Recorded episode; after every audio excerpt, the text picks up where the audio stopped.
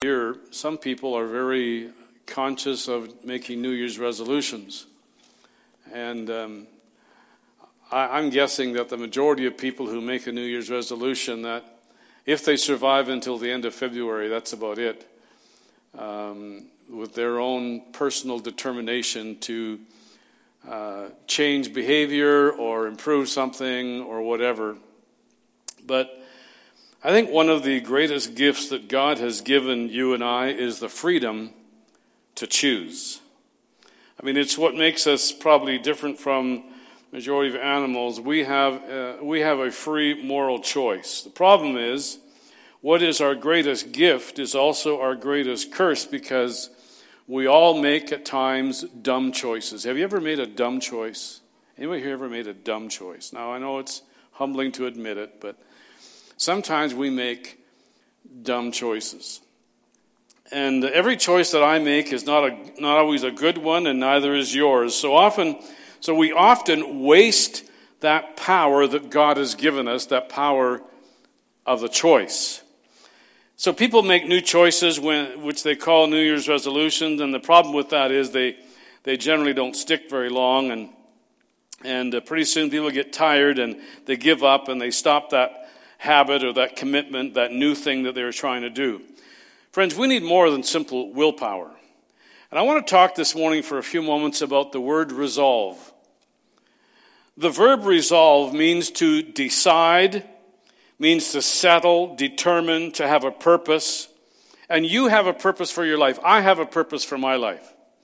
And the word resolution, like a New Year's resolution, really means a firm determination to do something. Well, I want us to go this morning through four perhaps of the most important choices you can make in your life life shaping choices.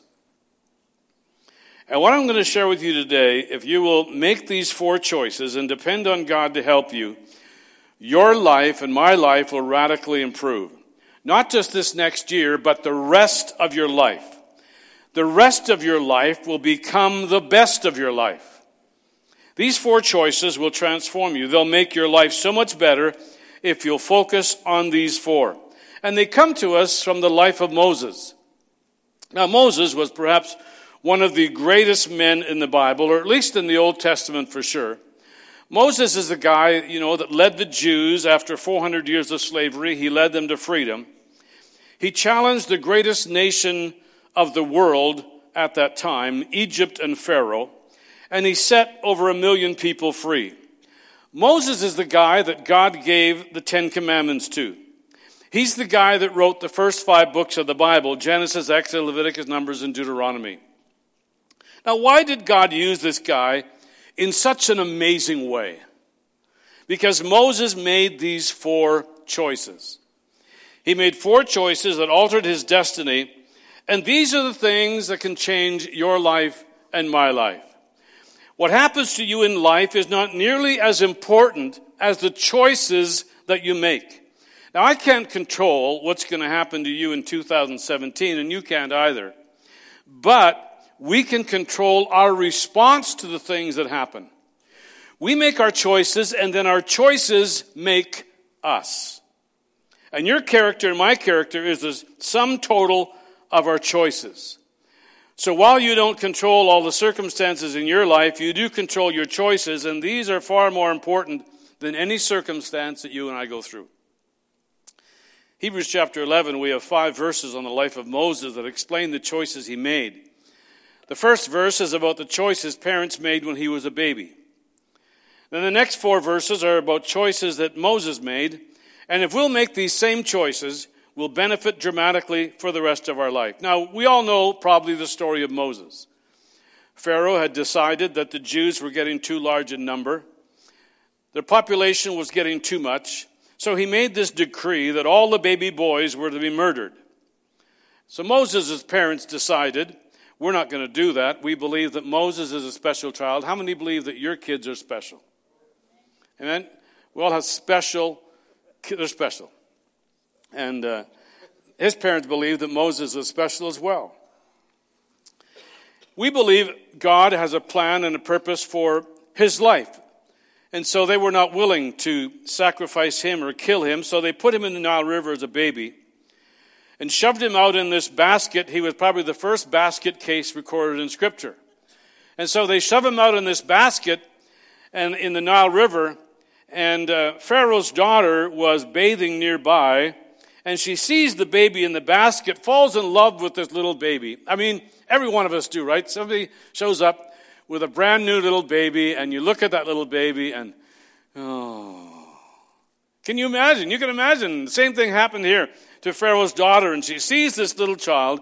So she takes him home and she adopts him as her son. So now this baby slave becomes the grandson of Pharaoh.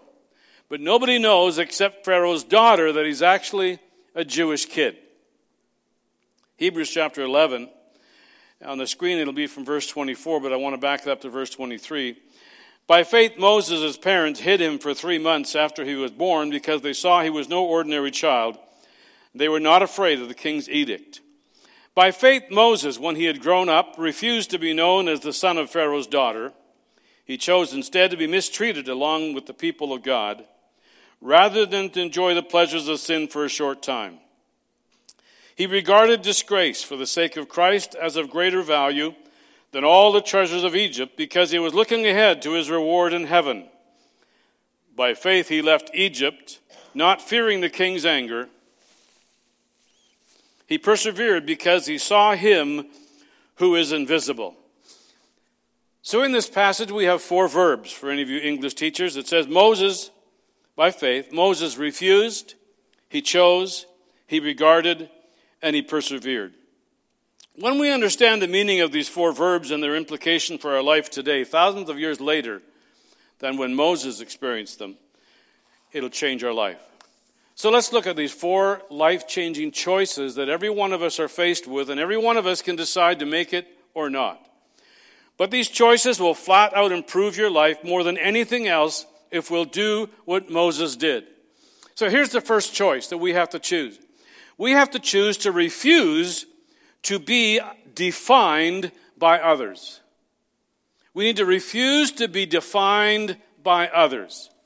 God did not make you or me to be somebody to be somebody else wants you to be. God didn't make you to be what your parents want you to be, what your girlfriend or boyfriend wants you to be, what your wife or husband want you to be. God didn't make you to be what your boss wants you to be, what your peers want you to be.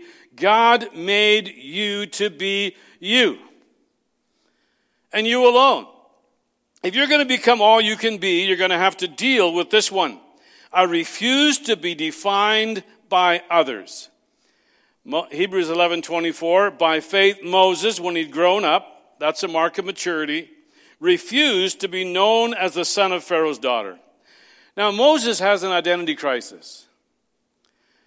Some people have an identity, crisis around midlife, and they go through all kinds of weird stuff. But Moses had an identity crisis. He was born a Hebrew slave. He was raised as Egyptian royalty, the grandson of Pharaoh. And as he grows up, he's got to decide who am I? Who are you? It's going to affect the rest of his life. He's got two choices. One, he can pretend to be Pharaoh's grandson for the rest of his life and live a life of luxury. He'll have fame, he'll have fortune, he'll have all the pleasures he could possibly want in the world. He'll be a celebrity. He'll have power. He'll have prestige. He'll have status. And one day he'll be the most powerful man on the planet. Or he can admit who he really is. He's Jewish. At that point, they're going to kick him out. He's going to live with the slaves the rest of his life. He's going to be disgraced. He's going to be humiliated. He's going to live a life of pain and sorrow and drudgery the rest of his life. Moses had a choice. Which one would you do? I mean, think about it. We've all seen the movie, whether it be the cartoon or whatever. We've seen the movie of, of Moses and this whole scenario. Moses refused to live a lie. He's a man of integrity. Now, I know there was some situation and circumstances which helped him to make that choice, like killing an Egyptian, and uh, where he had to choose who he's going to side with. Many people are living lies today. They're trying to be people they're not. You're trying to impress people about things that really aren't true in your life. And that causes enormous tension and pressure in your life. He insisted on being what God made him to be against all kinds of peer pressure. My first question to you this morning is this Who are you letting determine your identity? Who are you letting determine your identity? Your friends, your parents, your family? Some of you have parents that died years ago, and you're still hearing their voices in your head. You're trying to live up to their vision for your life, or some instructor, or some person you value, whatever. You're trying to live out what some maybe ex husband or ex wife said to you, and you're trying to prove them wrong. You're letting them control your life. Some relationship in the past. Some of you are trying to impress people. You're living a life of culture to keep up with the Joneses, impress people.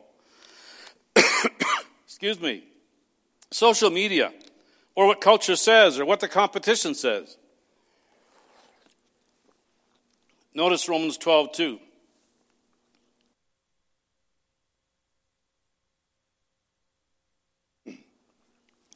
Don't let the world around you, one translation says, squeeze you into its mold.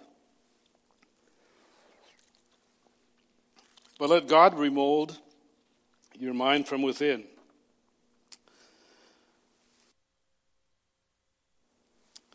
So you may prove in practice that the plan of God for you is good. The plan of God for you is good. I remember graduating from graduating from high school. Well, let's rephrase that. Leaving high school, and uh, I wanted to join the Air Force because I thought that'd be a great way to become a pilot. And I wanted to become a pilot. And uh, eventually, maybe be a missionary pilot and fly a little plane either up into the Northwest Territories or whatever, and, or maybe some, you know, third world country. So I thought the easiest way would be to join the Air Force. They'd teach me how to fly, and uh, everything would be good until I, I went and inquired, and you had to sign on for five years. Now, when you're just out of high school, five years is an eternity. And I thought, five years, well, maybe I could leave early. No, once you enroll, if you want to leave early, they told me I had to buy my way out because of the education that they were going to give me. So that was out. So then um, it just seemed that one thing led to another, and God directed me to go to Bible college. And so I okay, I'll go to Bible school, and uh, that should be good for a year. And uh, then maybe I can go and take some flying lessons and become a pilot. And the closest I got to becoming a pilot was in our first church in uh, Watson Lake, Yukon. I worked at the tail end of a edger in an outdoor sawmill and I piled it here and I piled it there. And that's about where my pilot career ended. But um, God has a plan and God has a purpose, and you don't always know it all initially. But as you follow and direct where God leads and, and He opens things up for you, and I one time even asked my parents if they ever thought that I would become a pastor. And uh, my dad said no, he never thought that. It wasn't as if that was something they were aspiring, or my dad wasn't a minister. He was, closest he got to, he was a board member for many, many years. I worked on churches, but never, never got to be there. I, I, I don't even think I ever heard my dad sing in church. Um, he would sometimes clap his hands, and uh, being raised Lutheran, sometimes he would raise them um, to about here but um, never was really, you know, outgoing or anything like that. My mom was very quiet because she was born hard of hearing. And so my parents were not a couple that you could say, oh, yeah, they're, two of their sons will go in the ministry and be pastors. No, you wouldn't probably think that. And yet, um, I don't know for sure, but I know from my mother their secret prayer, and her secret prayer always was, God, if you'll give me sons, I'll give them to you, I'll give them to you. And it's interesting how your life goes and, and how when you, but you still have to make choices in life. And as a young person, there's a lot of things that people would encourage you and want you to become a part of and do. And we have to decide that other people and what they want is not going to define who we are. And young people here today, you've got to have the same choices everyone else has to make. Don't let those around you define who you are, but begin to learn and understand who is that God has made you to be. Don't live out what other people are saying. Romans chapter 12, we read, Don't let the world around you squeeze you into its mold. The plan of God for you is good.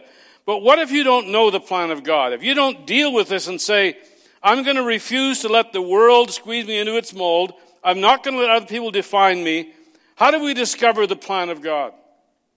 Well, there are some things we can do and some things we shouldn't do. Exodus 23, verse 2 says, Don't follow the crowd in doing wrong. How many here have ever done something wrong?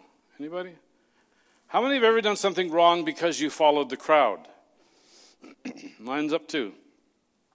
Well, the Bible says, don't follow the crowd in doing wrong. In other words, don't let peer pressure push you into things you don't want to do. I mean, they don't really like you anyway. Those people you're trying to impress, they don't really care about you long term. The Bible says this Our purpose is to please God, not people.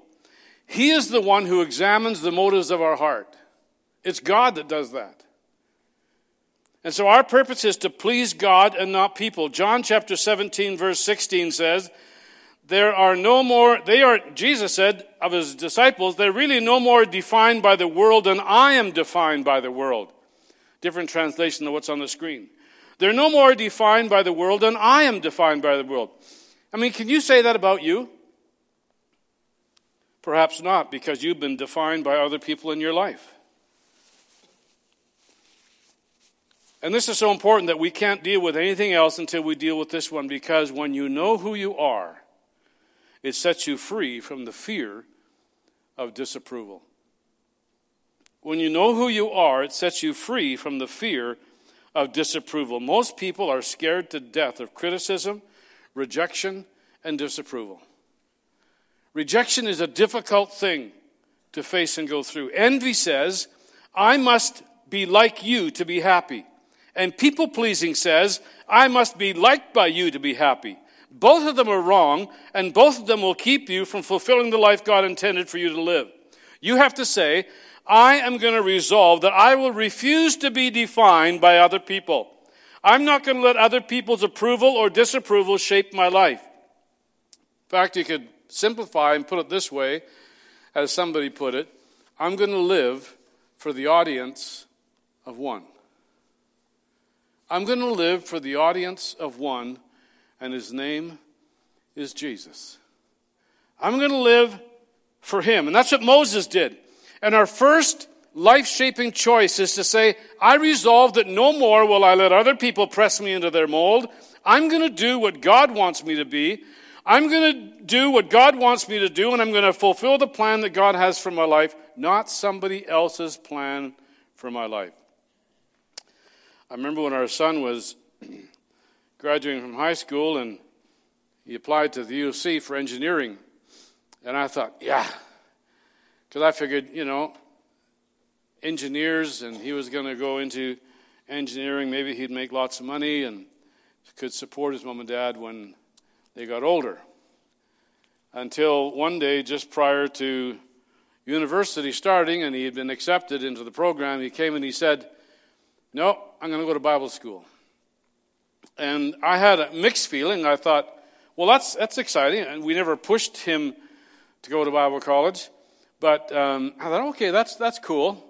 Um, so much for the money end of it. But anyway, um, he went and, um, you know, a lot, a lot of things occurred in his life. And, and uh, for, one, for one season, he was working on staff with us here, and it was all great but it was never one of the things where we, you know, we went to Bible school, my wife's parents went to Bible school, Um, you know, some of her siblings went to Bible school, so you should go to Bible school. Never. It's always uh, praying, God, you direct, you lead, you guide, and uh, we need to trust in God. Don't let somebody else's plan for your life set that direction if it isn't what God wants. The Bible says in Jeremiah 29 11, I know the plans I have for you, says the Lord. They are plans for good and not for disaster, to give you a future and a hope. Friends, real success in life is being exactly who you were created to be and nothing more than that.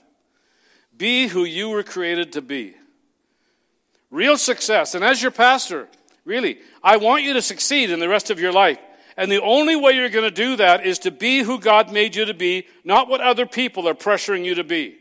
Not what they want you to be, being who God wants you to be, refuse to be defined by others. Now, friends, there's nothing wrong with parents aspiring for their kids to do well and praying they do well and they make good choices.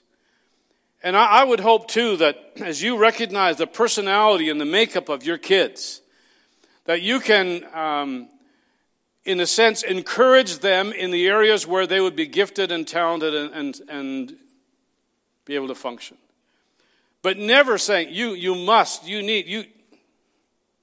Allow the Lord to guide them and you be there to assist and to encourage. Second choice that you need to make in life to be all that God wants you to be, a life changing choice is this. now, this one's a little, little difficult for every one of us because we, we face it often. Short term pain for long term gain. Short term pain for long term gain. Anybody who's ever played sports knows this one. You've got to put out the effort, you've got to practice, you've got to work hard, you've got to put some sweat in order to play in a championship game. You don't just walk out and win the championship. No pain, no gain. You got to put out to get back. If you're going to be good at anything, you've got to put out short term pain for long term gain. Now, that's not just true in sports, it's true in finances, it's true in relationships. You have a good marriage because you worked at it. It didn't come easy. No one just has an easy relationship. You got to work at it. You got to make your marriage work. You got to go into that marriage deciding that this is for life until death us do part, not debt. Until death us, this is it. There's no other option. You know, and we're, we're going to make this thing work. So you put out this short term pain for long term gain. Now, why is this choice important in your life? Because most of the problems in your life come from your inability, now remember this and listen to this, our inability to delay gratification. Our inability to delay gratification. Everything in society teaches us. I want everything. I want it now. I want it free. I want it easy. Life isn't that way. So every problem in your life comes from your inability to put off the pleasure in order to get a longer amount of it later on. I want it now, I want it free, and I want it easy. The reason people are in debt often is because of their inability to delay gratification. Because you say, I see it, I want it now. Do I have the money for it? No. Can I afford it? No. So I'm going to charge it I'm going to rack it up. Every time we use a credit card to buy something you can't afford, you're refusing to delay gratification. And you get deeper and deeper in debt. The reason our province and our nation is falling off a fiscal cliff is because our government doesn't know how to delay gratification. We want it all. We want it all now, even though we can't pay for it. Somebody wants this, we'll get votes, whatever, so we do this. This is true physically in our health. I don't want to pay for good health with exercise and proper diet and getting the right amount of sleep, and my wife says amen. I just want to do whatever I want to do and feel good. Friends, it isn't going to happen. You're going to feel bad if you don't do the pain to get the gain. It's true in relationships. People say, I don't want to follow what God says about sex. I want to have sex now. I'm not married, but I want sex now. It causes problems in relationships. Because when you have sex with somebody, you give part of your heart, part of your life away. There's an emotional attachment, and you keep giving part of yourself away. It causes spiritual problems. Would you agree with me that usually the right thing to do is not the easy thing to do? The right thing is not always easy. the easy thing to do is typically the wrong thing to do. The right thing to do is usually the hard thing, the painful thing. If somebody hurts me, the easy thing to do is to try to hurt them back. That's the reaction. That's the easy thing. The right thing to do is to forgive them.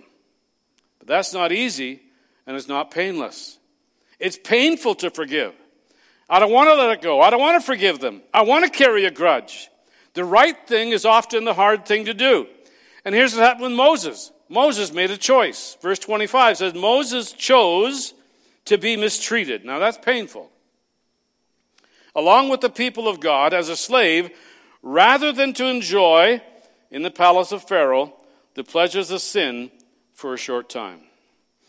You know what is so great about the Bible? It tells you the truth.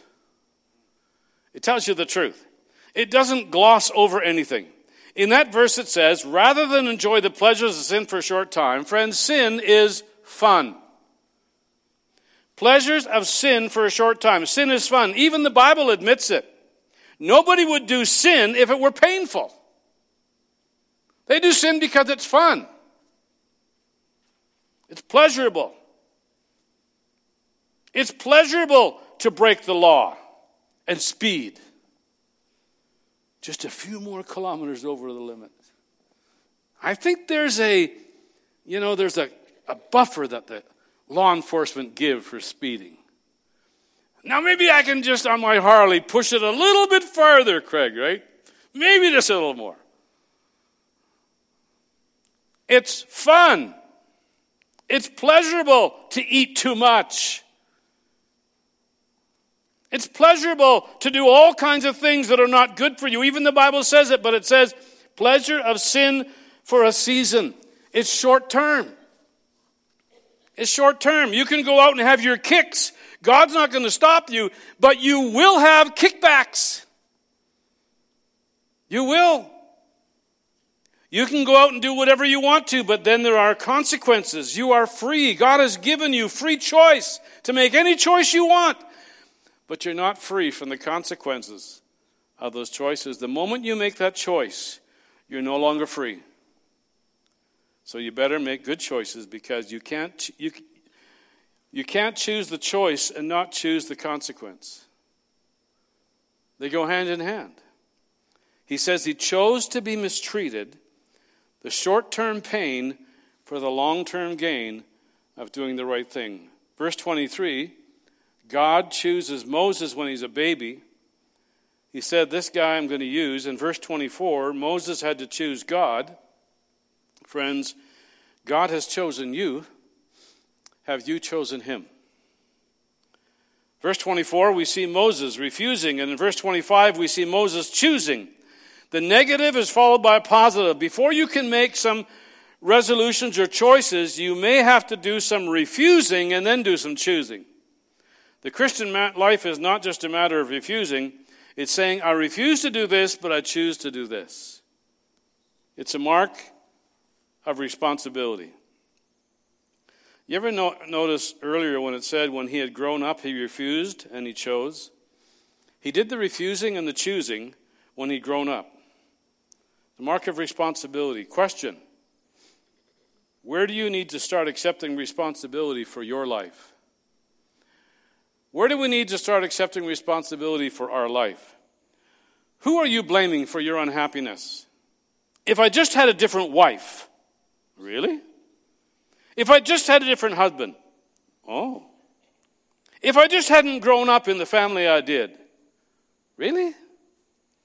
If I could just get married, if we could just have a baby, if I just had a job, if I just lived in Hawaii,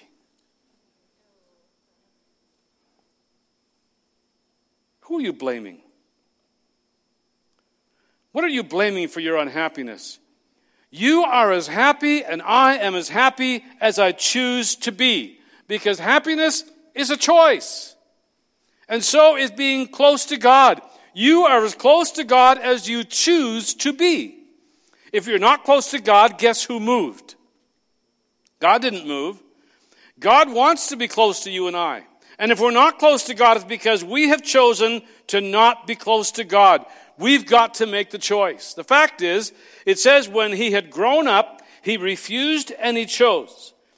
When are we going to grow up spiritually? We cannot live off of somebody else's spiritual commitment. My parents loved the Lord. But if I were still living my life based on my parents' commitment, I'd be in deep trouble right now. Because that's not enough commitment to get a grown man through life. At some point, my parents' faith had to either become my faith or not. You cannot depend on anybody else for your spiritual commitment. Husbands could say, and I've heard them say, My wife is a committed Christian. So what? You think that's going to give you some ticket into heaven because your wife is a committed Christian? Of course not. You need to man up and make your own commitment. It's a personal decision. Now, when Moses had grown up, he started accepting responsibility for his own spiritual growth. And whether you're male, female, young, old, teenager, young person, we all have to make our own spiritual commitment. Have you made your own spiritual commitment? You can't blame anybody else for the direction of your life. If it sucks, it's because you're letting it suck. It's your choice. Let me be really clear. Uh, may, maybe, maybe too hard. I, I'm not, please, whatever. We're products of our past, but we don't have to be prisoners of our past. Yes, we're all products of our past. But we don't have to be a prisoner of our past. Yes, our past has influenced us, but it doesn't control us. My past for years and years influenced me, and some days I still have to choose not to let it influence me. Not as if it totally gone. It my past is my past, but I have to choose to not allow it to imprison me in my present or my future. And many of the things I experienced as a child made me very susceptible to people's approval. I wanted people's approval. Church, I want you to like me. Now, who doesn't want someone to like them? I don't think any of us walk out of our house heading out, I want people to hate me today. I want to be rejected. I want to be maligned. I don't think so. But sometimes we allow our choices to be the wrong choices because we're looking for approval from men rather than from God. We're products of our past, but we don't have to be prisoners of our past. Because we have the power of choice. Nobody can ruin your life except you. People don't have the power to ruin you. They can hurt you, they can harm you, they can scar you, but they cannot ruin you unless you allow them to do it. You accept responsibility and say, I'm going to choose short term pain for long term gain. Let me say to any young people here today this, maybe this will be the most encouraging thing I can tell you. You're going to have pain in life. You're going to have pain in life, now or later. You can either do the easy thing now it's easy life now, going along with the crowd, and do the hard thing later. Or you can put in the effort and the discipline to learn, to grow, to become strong, to become mature, and do the hard thing now, and later in life get to benefit from all those hard choices. You can do the easy thing now and the hard thing later, or the hard thing now and the easy thing later. But you're going to have pain. Now, there are a couple promises from God about pain. The first thing God says is even the pain you go through, it's going to help you grow. Romans chapter 5 and verse 3. We can have joy even in our troubles because we know that these troubles produce patience. Patience produces character, and character produces hope. So I even know when I'm going through short term pain, it's producing character in my life. On Saturday at our men's breakfast, I want to talk to the men about a series I want us to go through in our life group, and it's about being men of character. So, ladies, You want your husband to be a man of greater character, kick him out of the house Tuesday night. Um, not this Tuesday, but Saturday for sure. We're going to introduce it, and then uh, we'll announce as we're starting this series on how to be men of character from men within Scripture, learning from them, and how can we instill some of these principles? Because really, friends, it's about character. And God wants to build our character, not so much our comfort, but our character. Second thing I know God promised us is He's going to reward us for the pain we're going through in heaven. So even though we're going through short term pain that's going to produce character, and He said He's going to reward us in heaven. 2 Corinthians 4:17. Yet these present troubles that we're going through are quite small and won't last very long.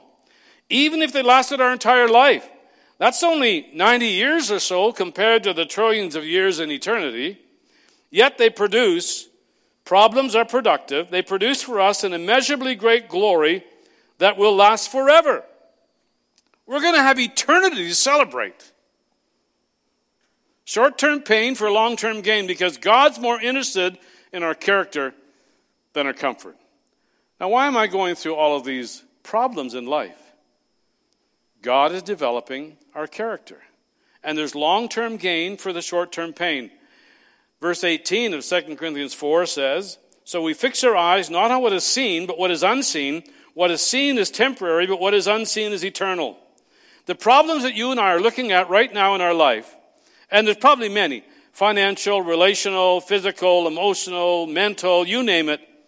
We see all these problems, but they aren't going to last. That's what we ought to cheer. They aren't going to last. What's going to last is the character that we develop from going through them. What's going to last is my trust in God. What's going to last is the reward that I get from putting my faith in Christ when I'm going through these problems. So, what do I do? Well, we're going to refuse to let ourselves be defined by other people. We're going to choose short term pain for long term gain. And thirdly, Moses did this other third life shaping choice. We're going to choose God's values, not the world's. Choose God's values, not the world's. Moses did this in Hebrews 11:26. Moses regarded, that word regarded means to evaluate, consider, weigh in the balance. He's making a value judgment. He's clarifying what matters most.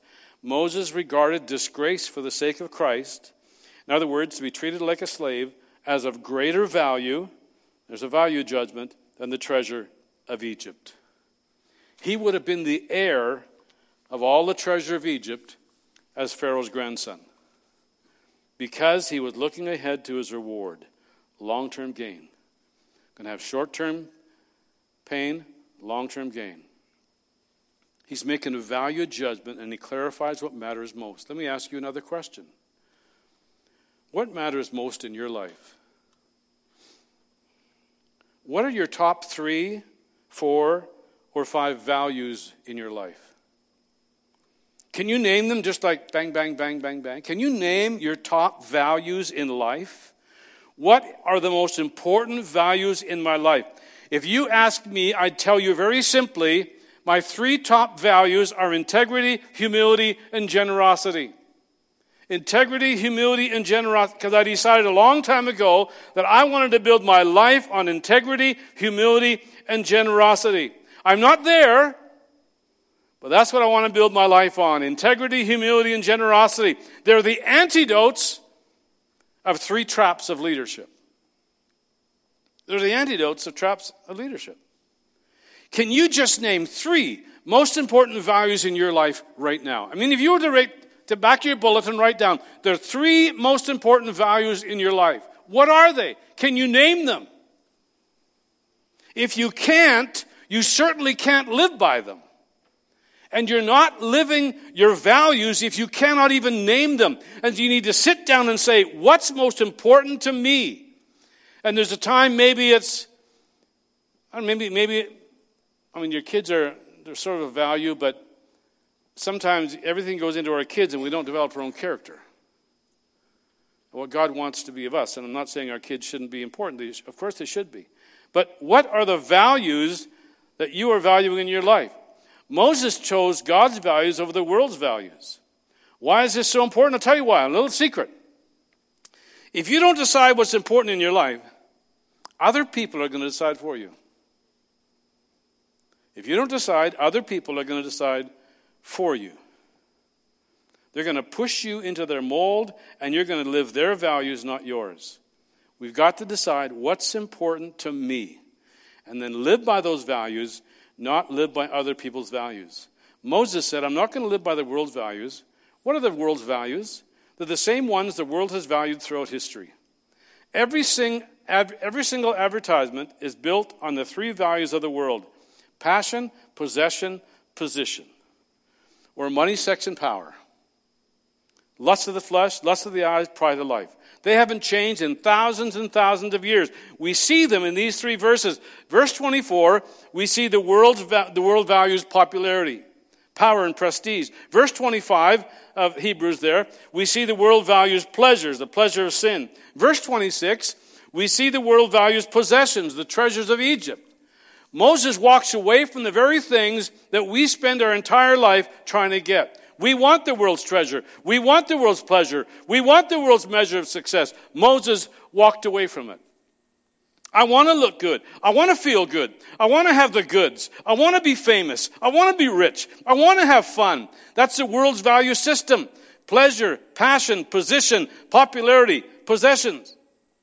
But it's ironic. By Moses' standards, he had it made. In Pharaoh's house, he would have all those things.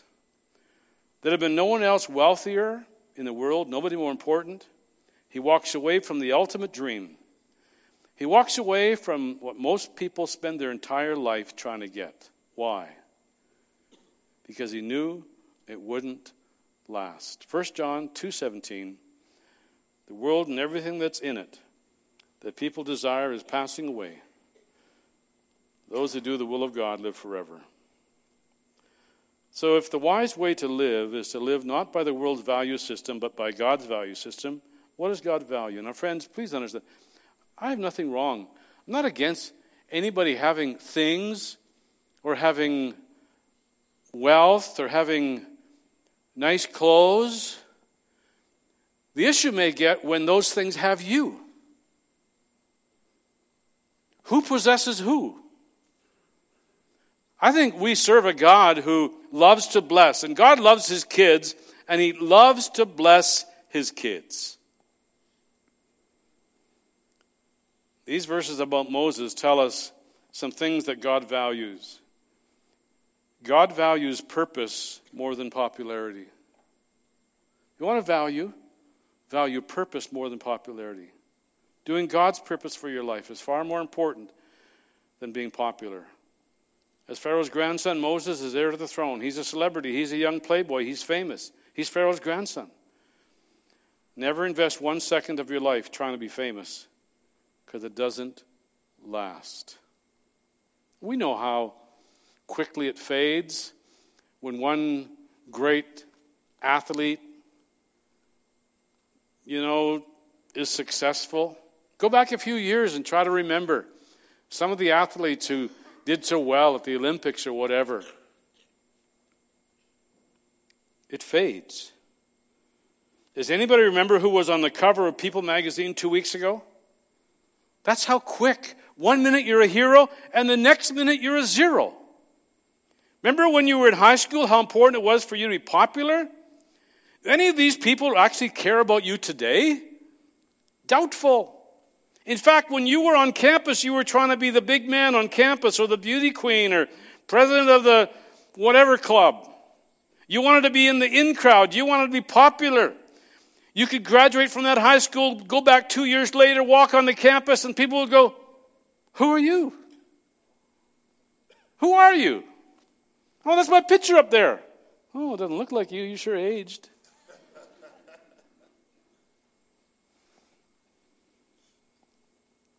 That's how long it lasts. You're trying to win the favor of people who don't even care. So don't waste your time on popularity or trying to be famous. Because God's purpose, doing God's purpose for your life, is far more important than being popular.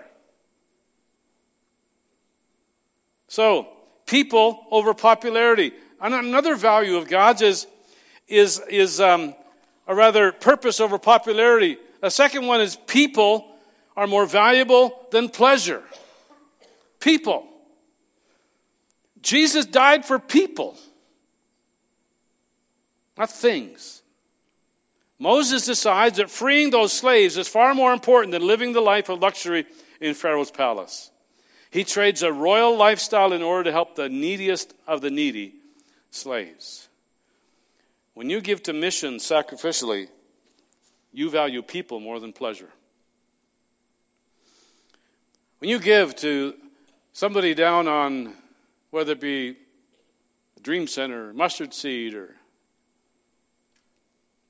when we send money down, in fact, the orphanage in Colima is celebrating 25 years of existence, and for almost those 25 years, this church has supported that orphanage in Colima.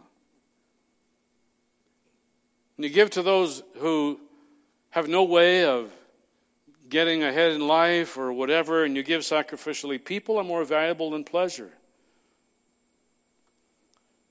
Another value of the Lord's is peace of mind is more valuable than possessions. Peace of mind is more valuable than possessions. One thing I've discovered living on an acreage, some people say it's always cheaper to live on an acreage. And so when we moved out on the acreage 20, 25 years ago, whatever it's been, and so, you know, once you get on there, you need a, you need a lawnmower. But you don't just need a lawnmower, now you need a ride on lawnmower. And then in the wintertime, you need a plow or from that ride on lawnmower to plow your driveway and then you need a, a weed eater, and then you need a, a, a, blower, and then you need this, and then you need that, and the other. And then you get all these things, then they start to break down. There's more time spent fixing things that are broke down. How many have had a vehicle or something break down in the last little while? Not a pain in the butt. That's where your wallet is, right? I mean, things just break down. But I'm looking forward to us getting things done, our house on the market, sell the house, downsize to a smaller house, get rid of a lot of stuff, which we already got rid of a lot of stuff. And I can just see already that the less stuff, the greater peace of mind. You could have a house stuffed full of possessions, and if there's antagonism and anger and disappointment and discouragement in the house, peace of mind is far more valuable than stuff, right? You walk in the house and and you got to throw your hat in first to see if it's safe to come in, guys. You got an issue. Maybe providing a lot of stuff, whatever, but peace of mind beats it hands down. Way better. Where do we get peace of mind? Doing the will of God. Advertisements lie. They tell you that you can buy peace of mind. You can't. You know why people buy things? I'm discovering this. Because when you buy something, it gives you this temporary high, this temporary happiness. You ever noticed how long does it take any one of us, kids included, to get um, disinterested in their latest Christmas present? How long does it take for that latest gadget or whatever? It just wears off. It gives you this temporary happiness when you buy a new car or you buy an iPad or you get a new video game. You love that and you feel happy for a while. That new car smell, oh, there's nothing like it until it breaks down. After a while, it wears off. Why? Because people change and things don't. So we get bored with things that don't change. That's why we have to redecorate. That piece of art you just thought was so cool and beautiful and brought you so much pleasure, five years later you go, why did I buy that? Can't we do something else with this? Why? Because possessions don't give ultimate pleasure. Nothing wrong with nothing wrong with pictures and art, but they can't give you peace of mind. You can't buy it. Peace of mind comes from doing the will of God and only from doing the will. Moses gave up what everybody else spends their lives trying to get success, fame, power, money, in order to do God's will. Because Moses was looking ahead to his reward. Vision sets value. What you're looking at will determine what you value. If you keep your eyes on Jesus, that's what you're going to value. If you keep your eyes on the internet catalog, that's what you're going to value. Vision sets value. The fourth, last life shaping choice Moses made. He said, I choose to live by faith rather than by fear. We make this choice and keep it. It'll change your life dramatically for the rest of your life. Hebrews 11:22. By faith Moses left Egypt. In other words, with all the slaves, not fearing the king's anger at all. That's Pharaoh's anger. Faith, not fearing. You're going to live by one or the other. You're going to live by faith in life or you're going to live by fear in life. By faith, Moses left Egypt not fearing the king's anger. He persevered because he saw him who is invisible, and that's Christ. Moses goes to the most powerful man in the world and he says, You know those slaves that you're building that are building all your pyramids? I'm taking them and we're leaving. Other words, but we're packing up and we're leaving, and you're not going to have slave labor anymore. Let my people go. Moses had every reason to be afraid because he's going up against the most powerful man on the planet at this point. Pharaoh's Egyptian empire is the most powerful empire. Pharaoh in those days was considered a god. And whatever Pharaoh said, you had to do. If Pharaoh said, cut your right arm off, you had to cut your right arm off. If Pharaoh said, murder your kids, you murdered your kids. If Pharaoh said, you got to drown your children, you got to drown them. When he, what he said was law. And Moses comes and says, we aren't going to do that anymore. I'm going to choose to live by faith and not by fear. We're leaving. We're out of here. Goodbye. And Pharaoh goes, you and who else? And Moses goes I'm, not, goes, I'm not afraid of you because I report to a higher authority. Now, he didn't stand there and say those specific words, but that's his attitude. And the closer you get to God, the less fear you're going to have in your life. The farther you get away from God, the more you're going to be filled with fear. Because the closer you get to God, the more you're filled with faith. I cannot overemphasize the importance of faith for the rest of your life. The Bible says, whatever is not of faith is sin. How many times did you sin this week?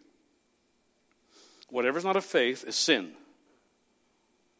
Because anything we did that wasn't done in faith, we did it in doubt, was sin. The Bible says without faith, it's impossible to please God. How many times did you please God this week? How many times did you exercise faith and trust? God does not listen to your complaints. Not that he doesn't listen, he hears us. Listens to our faith. You want something to change in your life? Stop complaining and start believing. Stop complaining and start believing. God is not moved other than by our faith. According to your faith, the Bible says it'll be done to you. You get to choose what He does in your life. It is so important that we live by faith. Here's the key what matters is not the size of your faith, but the size of the God you put it in. How big is our God? How Great is our God. He's great, amen? And we put our faith in a great God. A little faith in a big God gets big results. Who you put your faith in makes a difference. Everybody has faith. Everybody. Even an atheist has faith. You can't live in a world without faith. Somebody said there's no atheist in a foxhole. It's true. You had faith when you came in. You sat down on that chair that it'll hold you up. When you get in your car, you drive home, you're going to go through an intersection and there's going to be red lights stopping other cars. And you're going to have faith that they are going to abide by the law. You're not going to go very carefully and so you're going to creep through that. No, you're going to have faith that they're going to stop at the red light. Everybody has faith. It's just what you put it in. The key is to put it in Jesus Christ. There are people who live their lives by fear and they're all afraid of the fear of rejection. Remember Bethany Hamilton, the young surfer girl? Remember that young 14 year old girl lost her arm some years ago surfing in Hawaii? A shark comes and bites her left arm off. They told her she'd never compete again. In fact, that she'd never get in the water again because she was afraid. Bethany faced her fears. She got back in the water, became a champion surfer. Friends, some of you, you need to get back in the water. You need to get back in the water. You've been scared to death. You got bit, you got burned, you got hurt, maybe by a relationship. You need to get back in the water. You need to live by faith and not fear. You need to say, I'm not going to let fear dominate my life. I'm not going to be filled, I'm, I'm, I'm going to be filled with faith instead. And I'm going to put that faith not just in myself, but in God. And if you put your faith in somebody else, you're going to be severely disappointed. Everybody's going to let you down eventually. Galatians says no one can please God by simply obeying the law. Why? Because we're not perfect. So we put our faith in Jesus Christ, and God accepted us because of our faith. Have you done that? Have you put your faith in Jesus Christ? If you haven't, you need to do that. That's the very first thing you need to do before you go any further. Put your faith in Jesus Christ.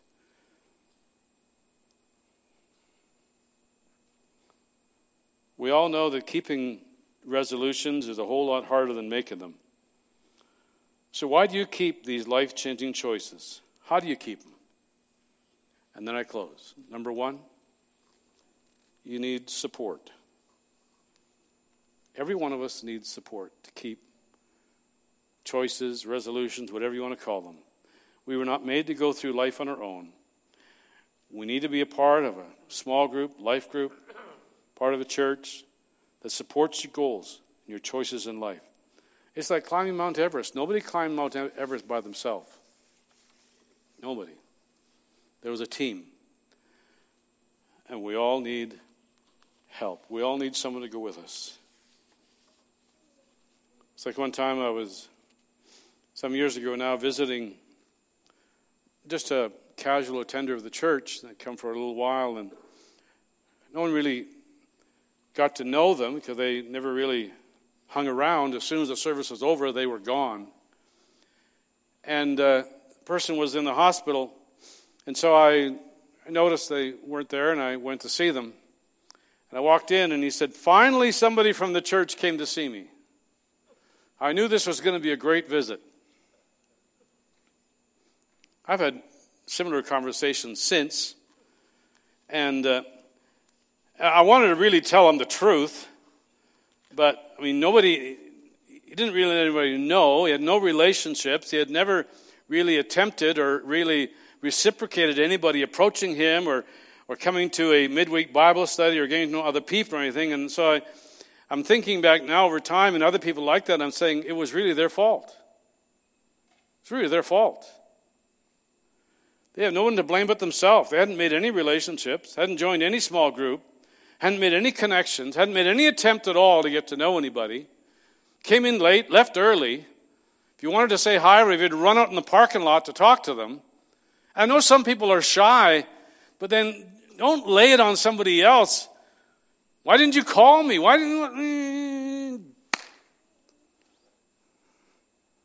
Get over yourself. Come on now be part of something. And that's why I think it's great. If there's times that we have in the church where he asks you to go pray for somebody, you know, go and stand there with somebody else if you're nervous to pray out loud.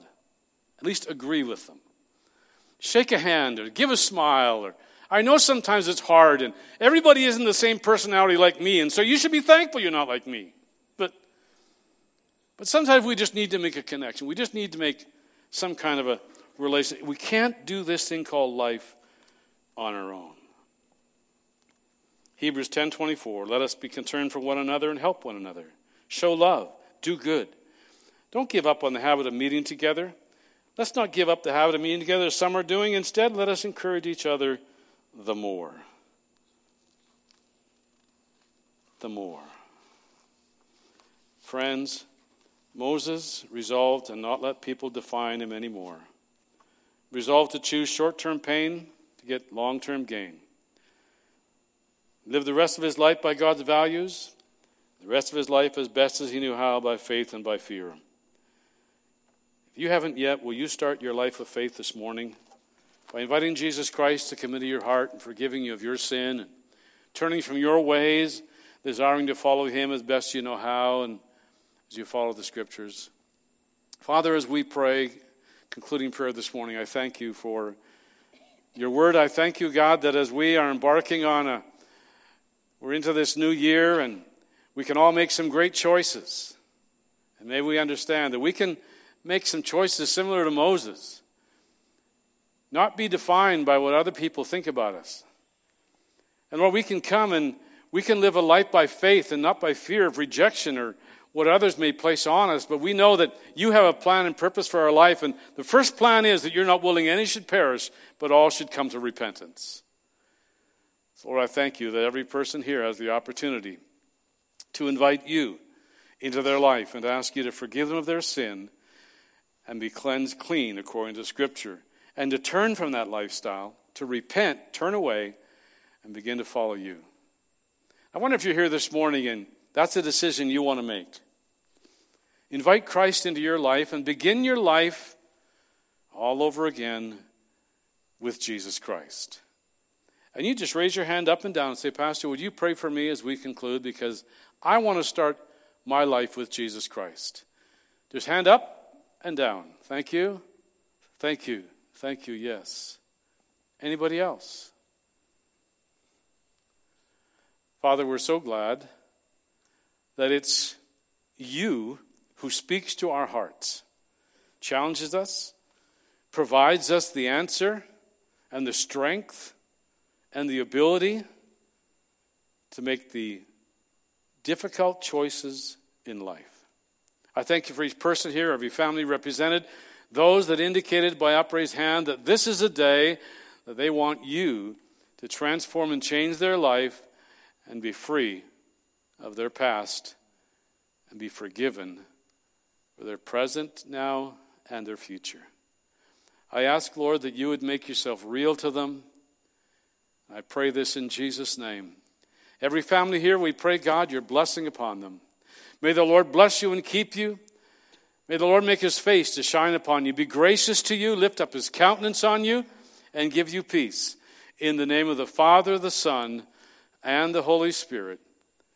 Amen. Amen. God bless you. Don't forget, men, to sign up for the men's breakfast.